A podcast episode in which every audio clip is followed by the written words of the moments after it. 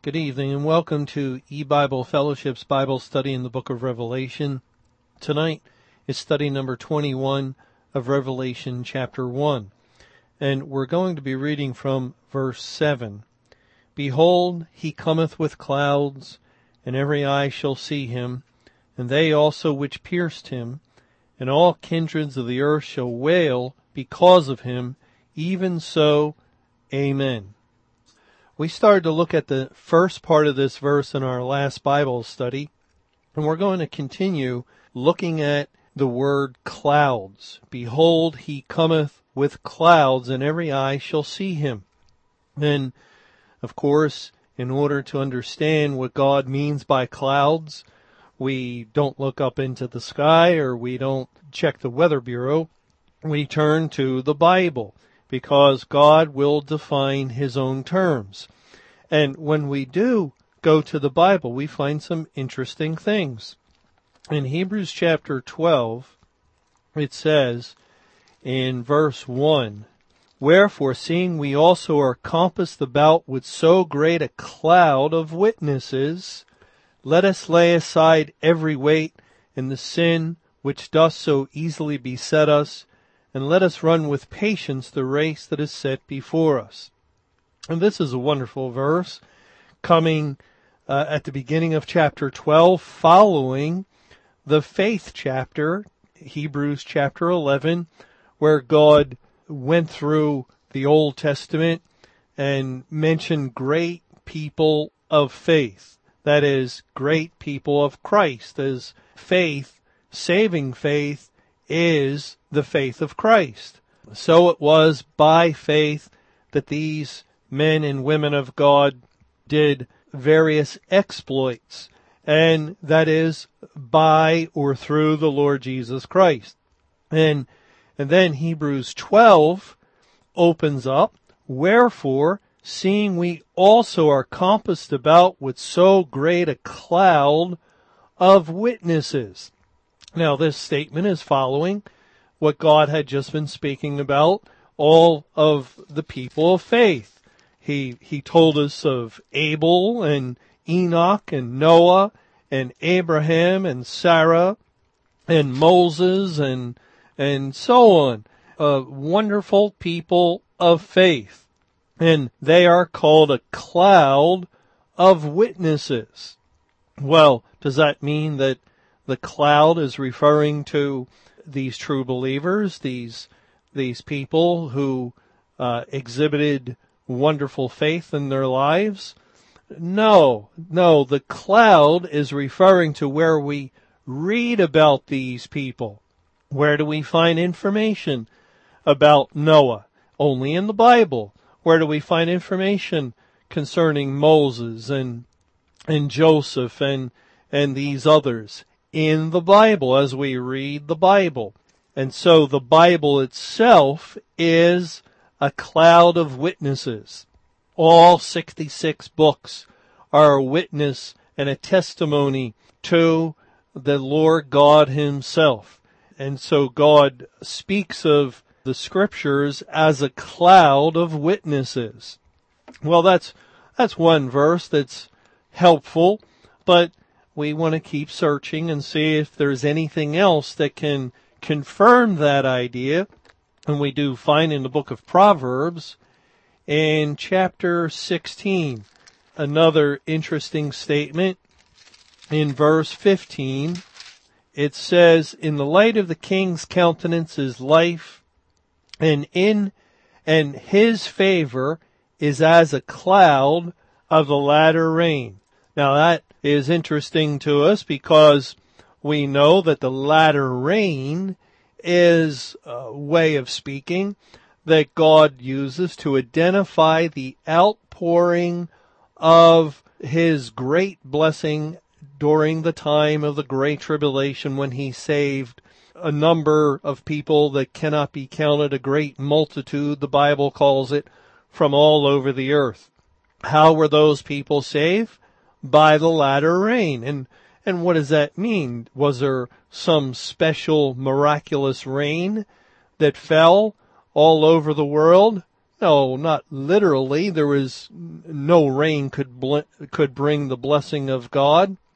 No physical water falling from the sky could produce precious fruit that is spiritually speaking of God's elect, but it was rain that fell across the earth as the word of God was proclaimed, as the scriptures went forth, and as they were faithfully declared and taught. God blessed this action and spiritually the rain fell and produced a good crop of, of fruitfulness. Many became saved. Well, if the word of God falling is likened to the rain, and the rain comes from the clouds, well, since the latter rain comes from the Bible, and here again, the last part of verse 15 of Proverbs chapter 16 says, His favor is as a cloud of the latter rain. So the cloud must also identify with the, the Word of God, the Bible. That's where the rain falls from. From the Scriptures. And so that's another piece of evidence. But we have an excellent place to turn that really gives us solid confirmation of what the clouds are referring to. We find this in Numbers chapter 9. I'm going to read a passage beginning in verse 17 through the end of the chapter, verse 23. In Numbers 9:17, and and when the cloud was taken up from the tabernacle, then after that the children of Israel journeyed, and in the place where the cloud abode, there the children of Israel pitched their tents. At the commandment of Jehovah the children of Israel journeyed, and at the commandment of Jehovah they pitched. As long as the cloud abode upon the tabernacle, they rested in their tents. And when the cloud tarried long upon the tabernacle many days, then the children of Israel kept the charge of Jehovah and journeyed not. And so it was when the cloud was a few days upon the tabernacle, according to the commandment of Jehovah, they abode in their tents, and according to the commandment of Jehovah, they journeyed.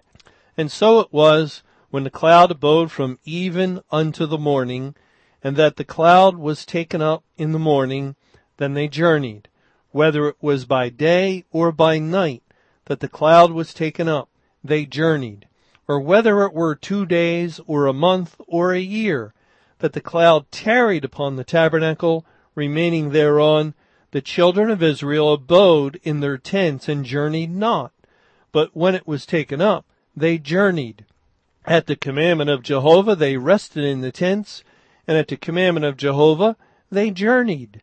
They kept the charge of Jehovah at the commandment of Jehovah by the hand of Moses. And that's the conclusion of the chapter. Now, God set up a picture, a vivid illustration that he wanted his people Israel to follow.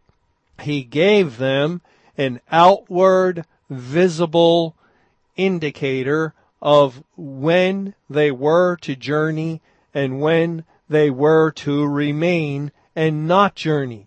And it had to do with the cloud upon the tabernacle. As long as the cloud remained upon the tabernacle, they were to remain in that place that they were. If the cloud was taken up and began to move, then the Israelites were to uh, pack their tents and their belongings and follow. They were to move along with it and to break camp. When the cloud settled back down and rested and journey not, Israel was to stop their movement and likewise to pitch camp, to pitch their tents, and to settle and not move. God used the cloud as a means of commanding Israel and directing their movements. And notice that it's almost interchangeable in the passage we read. The cloud was taking up it said in verse 17 from the tabernacle, when the cloud was taken up from the tabernacle, then after that the children of Israel journeyed. Notice the beginning of verse 18, at the commandment of Jehovah, the children of Israel journeyed. So the clouds movement is likened to the commandment of Jehovah. And what is the commandment of Jehovah? It's the Word of God. All the Bible is basically a law book. It is full of commandments of God. And here the cloud is likened repeatedly in these verses to God's commandment. So we have Hebrews 12 verse 1's reference to a great cloud of witnesses and that cloud is found in the Bible only. We have a cloud of the latter rain and, and that has to point to the Bible only. And we have God identifying the cloud with the commandment of Jehovah again and again in Numbers chapter 9. So we can see that this is God's way of defining what he means by the clouds. Well, now let's think about that our verse in Revelation 1 verse 7. Behold, he cometh with clouds and every eye shall see him. Now, we just cannot jump to um, a natural conclusion, which is very easy to do. We're trained, we're conditioned by this world to just accept and and take the plain literal meaning. And actually the churches, many of them of our day, teach that in their seminaries. They teach their pastors. Look for the plain, literal meaning of scripture and not for any other. The, the churches today despise the idea of looking for a spiritual meaning and yet in doing so, they're despising the truth of the Bible. They're despising God's methodology. This is what God has established. It's why Christ spoke in parables. It's why God has given us a book called Proverbs. It's why that Job, it says, continued his parable. It's why we, we read so many things in the history of the Bible, in the Old Testament, and then in the New Testament, God fills us in on the spiritual meaning of them. That Sarah and and Hagar the Egyptian were uh, likened to covenants and their children, uh, one of the bondwoman and one of the free. You don't read that in the history, but we read that in the interpretation that God gives us because He's trying to teach us again and again and again. And yet the natural minded man is so hard and, and so dense for that idea to penetrate and get through into our minds. We're so stubborn and rebellious against God. And really, it's a result of being so dead in sin that we have no spiritual life, that the natural man has no spiritual eyes to see these things or ears to hear them. And so he, he just, uh, naturally goes in the direction that his heart lies. And he does not look for deeper spiritual things. Well, the book of Revelation is full of parabolic statements. And here we find one. Behold, he cometh with clouds. We are not to think, well, this is a literal uh, reference at this point. And why not? you you can't be serious. Someone's saying you're you're just um, confusing things. The Bible made a plain statement. How can you say it's not literal clouds that Christ is coming in? Well, let's look at a couple of verses. In Matthew 26, it says, and this is when the Lord Jesus went before the Jewish council, right before their uh, they turn him over to Pilate, and it says in in Matthew chapter 26 verse 62, And the high priest arose and said unto him, Answerest thou nothing? What is, what is it which these witness against thee? But Jesus held his peace. And the high priest answered and said unto him, I adjure thee by the living God, that thou tell us whether thou be the Christ, the Son of God. Jesus saith unto him, Thou hast said, Nevertheless, I say unto you, Hereafter shall ye see the Son of Man sitting on the right hand of power and coming in the clouds of heaven. Then the high priest rent his clothes, saying, He has spoken blasphemy. What further need have we of witnesses? Behold, now ye have heard his blasphemy. Well, let's, let's stop a second and let's consider what we just read, especially in verse 64. Hereafter, Jesus says to the high priest, and really he is a representative of Israel, shall ye see the Son of Man sitting on the right hand of power and coming in the clouds of heaven. Did the high priest or Israel from that point on, as hereafter means from now, from this point, did they see the Son of Man sitting literally on the right hand of power and coming literally in the clouds of heaven? And notice the great similarity with that statement and our verse in Revelation 1 verse 7 that, um, behold, he cometh with clouds and every eye shall see him. Well, here, Jesus is saying, you will see the Son of Man sitting on the right hand of power and coming in the clouds of heaven. A very similar statement. Did Israel, did the high priest and the people of Israel see this literally with their eyes? And the answer is no. No, they did not. But what did Christ mean? Well, we actually have a way of, uh, I think, understanding this when we follow this wording, the right hand of power or the right hand. For instance, we read in Acts chapter 2, in Acts 2, in verse 32, this Jesus has God raised up, whereof we are all witnesses.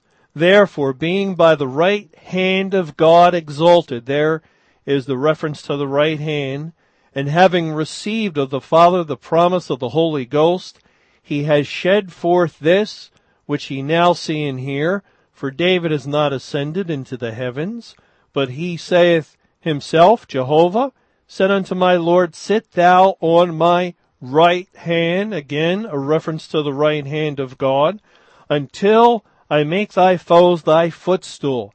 Therefore, let all the house of Israel know assuredly that God has made that same Jesus whom ye have crucified both Lord and Christ. Now when they heard this, they were pricked in their heart and said unto Peter and to the rest of the apostles, men and brethren, what shall we do? You see, Christ said, hereafter shall ye see, that's not with their physical eyes, but we'll, we'll look at that word, uh, and, and it's also the idea, every eye shall see him in our verse in Revelation a little later, but Jesus said, hereafter shall ye see the Son of Man sitting on the right hand of power and coming in the clouds of heaven. That is Israel, as the high priest was the representative of the people of Israel to uh, Godward, they would have it proved to them from the Word of God, from the Scriptures, as uh, God's people would witness and they would see the testimony of what had happened to Christ and his rising from the dead and the witness of his disciples from that point forward. And they would understand as it says in Acts 2:36 therefore let all the house of Israel know assuredly that God has made that same Jesus whom ye have crucified both Lord and Christ Now, not only in Acts 2, but look at Acts chapter 5 in verse 29 through uh, 33. It says, Then Peter and the other apostles answered and said, We ought to obey God rather than men, because they had been stopped by the, the Jewish authorities of preaching Jesus and, and as it said in the previous verse, filling Jerusalem with their doctrine. Then in verse 30, the God of our fathers raised up Jesus, whom ye slew and hanged on a tree. Notice again the declaration, the witness that which will convict Israel. And then verse 31, him has God exalted with his right hand to be a prince and a savior, for to give repentance to Israel and forgiveness of sins. And we are his witnesses of these things, and so is also the Holy Ghost, whom God has given to them that obey him. When they heard that, they were cut to the heart and took counsel to slay them. Now, uh, with the one group of Jews back in Acts 2, they were pricked in their heart and, and God uh, was drawing them to salvation.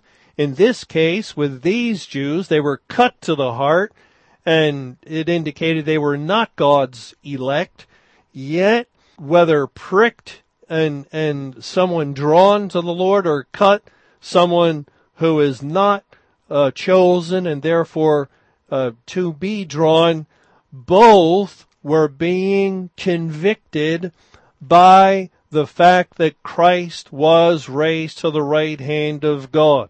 And Israel could not get away from it, from the declaration of the testimony of Christ and, and his people and of the word of God itself that they had done this. Now let's just go to one more place in Acts. In Acts chapter 7, when Stephen is uh, also before a Jewish council, and and he is declaring the word of God to them, recounting Israel's history. And then it says in verse 55, but he, being full of the Holy Ghost, looked up steadfastly into heaven and saw the glory of God and Jesus standing on the right hand of God. There it is again, the right hand of God. And then verse 56, and said, Behold, I see the heavens open and the Son of Man standing on the right hand of God. Then they cried out with a loud voice and stopped their ears and ran upon him with one accord. And that, of course, finally they stone him. So again, they were convicted as Christ testified to Caiaphas, the high priest of Israel, at the time that the Lord Jesus stood before him, hereafter shall ye see the Son of Man sitting on the right hand of power and coming in the clouds of heaven, not with their physical eyes, but they would see as the scriptures would be declared and God would convict them by his word. Now, it's important to realize that uh, even though they resisted the Holy Ghost, they put their hands to their ears. Nonetheless, they saw the Lord Jesus coming in the clouds of heaven. And that can only be a reference to the Word of God. They saw Him, Israel did, whether saved or unsaved, they saw Him coming as the scriptures presented what he had done, that he was the Messiah. Some uh, reacted quite angrily to that and and gnashed with their teeth and so on. Yet they nonetheless saw him as as the Lord Jesus had prophesied and had declared. And so the coming in the clouds once again is pointing to the word of God and it can also mean coming in judgment, as Israel was judged by God when Christ went to the cross and the veil of the temple was rent in twain. No longer were they his holy people. No longer were they his representatives upon earth. They no longer pictured the kingdom of heaven to the world. God had forsaken them and the word of God was declaring this judgment upon them. And so Christ was coming in the clouds, uh, again and again as these things were declared to the people of Israel. It did not mean that they had to literally see him. As a matter of fact, it could not have meant that in any way. So what are we to do with Revelation 1 verse 7? Behold, he cometh with clouds and every eye shall see him. This is a way of God stating that the Lord Jesus comes in his word. Now this is, this is very important it's very significant for us today because Matthew 24, and I'll read from verse 29 and following, says, Immediately after the tribulation of those days shall the sun be darkened, and the moon shall not give her light, and the stars shall fall from heaven, and the powers of the heaven shall be shaken. And then shall appear the sign of the Son of Man in heaven, and then shall all the tribes of the earth mourn, and they shall see the Son of Man coming in the clouds of heaven with power and great glory. That is, after the tribulation, and just to remind us all, the tribulation ended on May 21, 2011, after a complete and exact 23 years. And immediately after, we have learned was Judgment Day and God removed the light of the gospel. He darkened the sun, spiritually speaking. And that is the sign in the spiritual heaven that the word of God establishes as a scroll is rolled out. God places these lights in the spiritual heavenly bodies and God has rolled up that scroll and he has put out the lights of the gospel to this world and in so doing, they shall see the Son of Man coming in the clouds of heaven, in the Word of God, the Bible, in the commandment of Jehovah, in the clouds, the, the Bible will testify.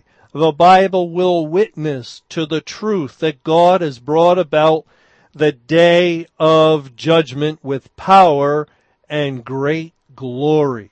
This is what Matthew 24:30 is declaring and it's what Revelation 1 verse 7 is picking up on.